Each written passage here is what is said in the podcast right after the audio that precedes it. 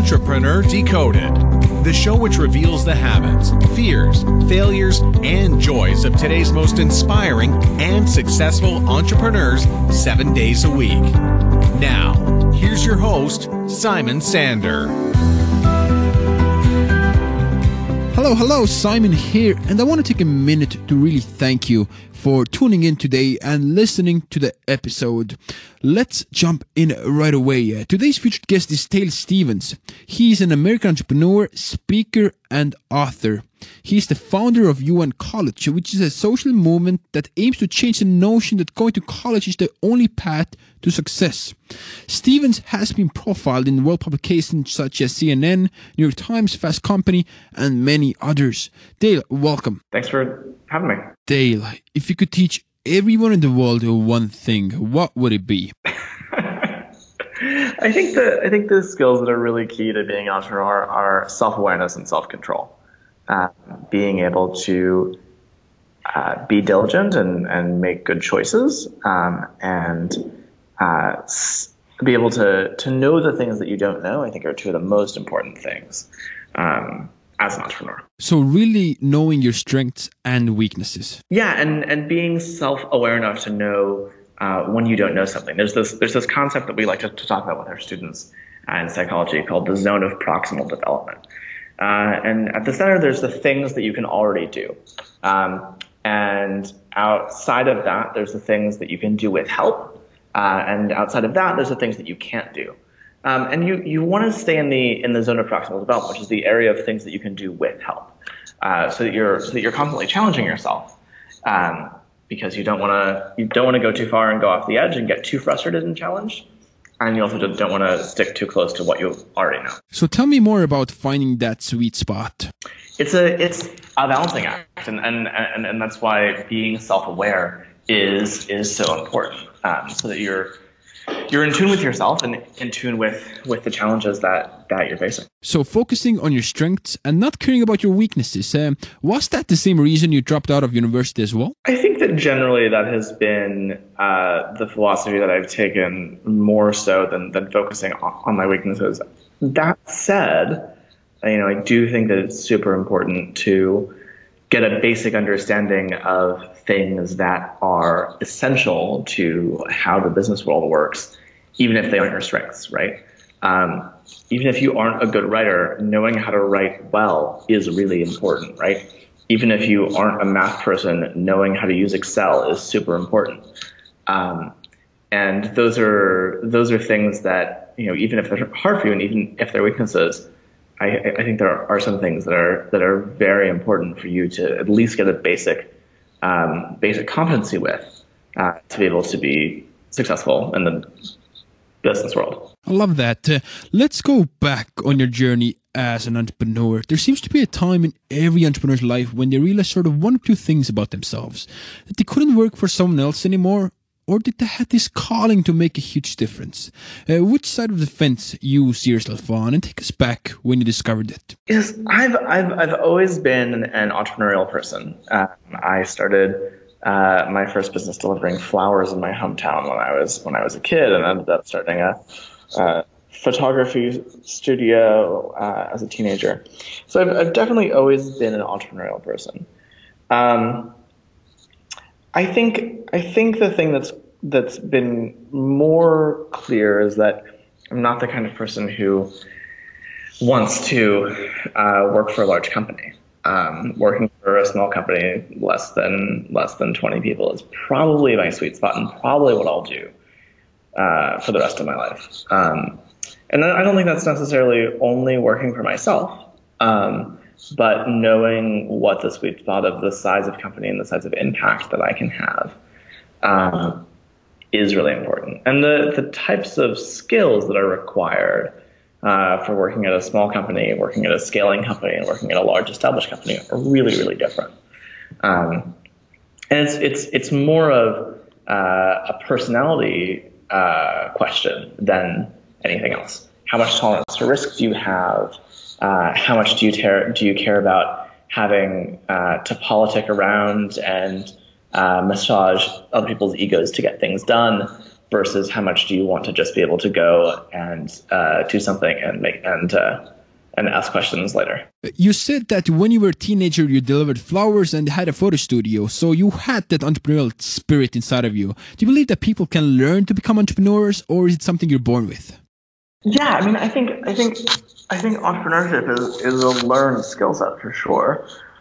Um, I think that there's some questions around uh, someone's natural tolerance for risk that uh, are very very personal. Um, and people's tolerance and appetite for risk changes over their lifetime um, with respect to uh, their own personal financial situation, what their family situation is, uh, whether or not they're having kids. Right? There's there's so many things that impact whether or not someone's in a place to be an entrepreneur, and I see that having to do more with your appetite for risk and how much risk you're willing to take than anything else. I want to talk about formal education for a second. You dropped out of school. Could you take us back uh, when you did it and give us a reason uh, uh, and the mindset you had when you pulled that trigger? Sure. Um, you know, it's been it's been an interesting experience uh, thinking back on what my college experience was like. I, mean, I think that my biggest frustration at the time was that I didn't I, I was I didn't feel like the people around me had a clear sense of who they were or what they wanted to do, um, and I also just I really wanted to be in a place where I was where I felt challenged, um, and people were um, uh, really pushing themselves to to do different things, and so that was that was very very different than. Um, than than than the mindset that most people were there. Most people were there because they didn't really know what they wanted to, to do after high school, and that was the next step. So let's say there's one person in the audience who's in college right now and they're not enjoying it. They're thinking about starting their own business, but can't seem to find the time on the side. What advice would you give to that one person? I think it depends on what you can um, whether or not you can support yourself and whether or not you, you have a clear plan for what to do, right? If you're at a place where um, your earnings from whatever you're doing can can support yourself for a for a, a, set period of time, then it's probably good to say, yeah, I'm going to take three or six months and, and focus on this. Um, if they're not quite there, it makes sense to do the same thing and say, okay, I'm going to work for X amount of time and try and get this to a place where it is sustainable. And if it doesn't get there, either I'm just going to consider it a side project, or I'm going to put it down and try the, try the next thing. I think there needs to be a lot more structure around um, uh, how people make decisions around their entrepreneurial pursuits. Because the reality is, is that most of them don't work out, right? I really want to ask you about the first few years after you dropped out of college. Uh, was it scary? Was it challenging? Tell us about that. So when I left college, uh, this is in April of 2011, I moved back to San Francisco um, and uh, started working on uh, started working on a, manuscript for a book, which turned into uh, Hacking Your Education, which I sold at Penguin in the summer of 2011, so July of 2011. And from throughout 2011 and 2012, I spent most of my time interviewing people who'd done interesting things with their lives without relying on formal education. So they'd gone on to be artists and entrepreneurs and doctors and lawyers, but um, they hadn't gotten there by relying on what they learned in the classroom. So essentially, I spent I spent two years uh, doing deep research into uh, the anatomy of what makes someone good at being self-directed, how you teach yourself these things, and um, that was a really amazing experience. And that experience uh, is what led to the development of, of the Gap Year program and our core thesis, which is instead of teaching people content, why can't we teach people specifically how to learn? Um, and focus on the skills that make you a better and more effective learner. Things like how do you negotiate, communicate, keep yourself motivated, advocate for yourself, give and get feedback, all the kinds of things that you do as an adult, but no one bothers to teach you specifically. Uh, and our, our, hunch was that if we taught those things specifically uh, we could accelerate someone's someone's learning. I know that you've had a lot of success as an entrepreneur, but I know it always hasn't been easy. So could you look back, Dale, and pick a story of a failure or a major challenge you faced and how you overcame that? Sure. Um, yeah, life is life is life is not perfect, and there's lots of ups and downs. I think I think the biggest challenges for me came when um, I decided to turn Uncollege the movement and the idea and the book into um, a into an actual business, and and uh, was excited and gung ho about that, but hadn't done hadn't done the research um, and prepared sufficiently for what that actually meant. Um, and so the first the first six months of running the business were really rocky, right? Um, I hadn't hired the right people, I hadn't set up the finances correctly, right? Um, and when you're when you're in a place where it's make or break, um, it forces you to to work really hard and, and get creative. And yeah, we emerged from that successfully, thankfully, but um, you know, being in a place where you're close to running out of money and uh, you've you've not made the best choices in the team that's around you um, to start with. That stuff's hard. Unfortunately, we uh, we raised some money and we hired a, a, really great team, and that team's been been with us the last three years. Um, but yeah, stuff is really hard to start. Tell me what kept you going. Um, I mean, lots of things. I mean, uh, you know, initially, uh, my motivation was around wanting to um, wanting to change higher education and, make it more accessible and affordable for everyone. Uh, and I think now my motivation is more around the actual students that we serve and uh, my team and making sure that they're uh, feeling successful and engaged and happy and they have work so there's you know there's lots and lots of different reasons that people um, people people do these things.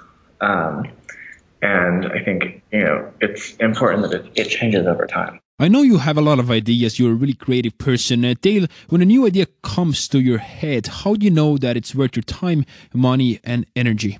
That that answer is very very different um, for an early stage idea versus um, versus someone who is um, at the stage of running a company and already has insight into how to market um, and what their customer acquisition cost is. There's a lot more constraints, right? If you have an idea, the first step is obviously to go out and just talk to customers and ask what it is um, that they want, if they buy your idea, what they pay for it, um, that sort of thing. At the stage of company we're at, right, we are we are a, we have a, a good idea of uh, what it costs to acquire a customer. So when we're looking at new strategies, um, we are making decisions in comparison to the existing channels channels that we already have, right? Great advice once again. Um, Dale, what is one thing that is really working for your business uh, right now? I think the key thing that's that's really rewarding and, and that's working for what we do right now is actually seeing the transformation in, in students after they do the program. We get a lot of students who, who were like me when I was finishing high school, who um, aren't exactly sure what they want, but they're really smart and hardworking and uh, and they want to figure it out. And um, it's really amazing to be able to see the support that we can provide with coaching and curriculum and um, help people uh, over the course of, of, a relatively short period of time uh, emerge from the program with a clear, really clear understanding of who they are, how they learn, and what they want to do with their lives. Uh, do you feel you're gonna go back to college ever? I doubt it, but who knows? Maybe. I'm not. I'm not, not going to rule it out. I want to talk about your book, uh, Hacking Your Education. Ditch the lectures, save tens of thousands, and learn more than your peers ever will. It's a great book and it's highly rated on Amazon.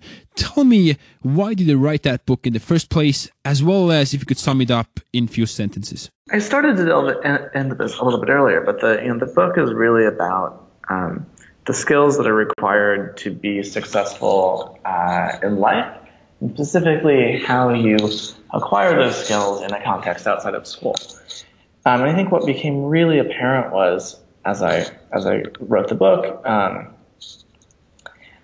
was that the skills that are required to succeed in life uh, frequently aren't taught in school. You know, I talked to I talked to people who'd been who dropped out, those who'd gone to college, gotten degrees, but their degree has nothing to do with what they're employed in.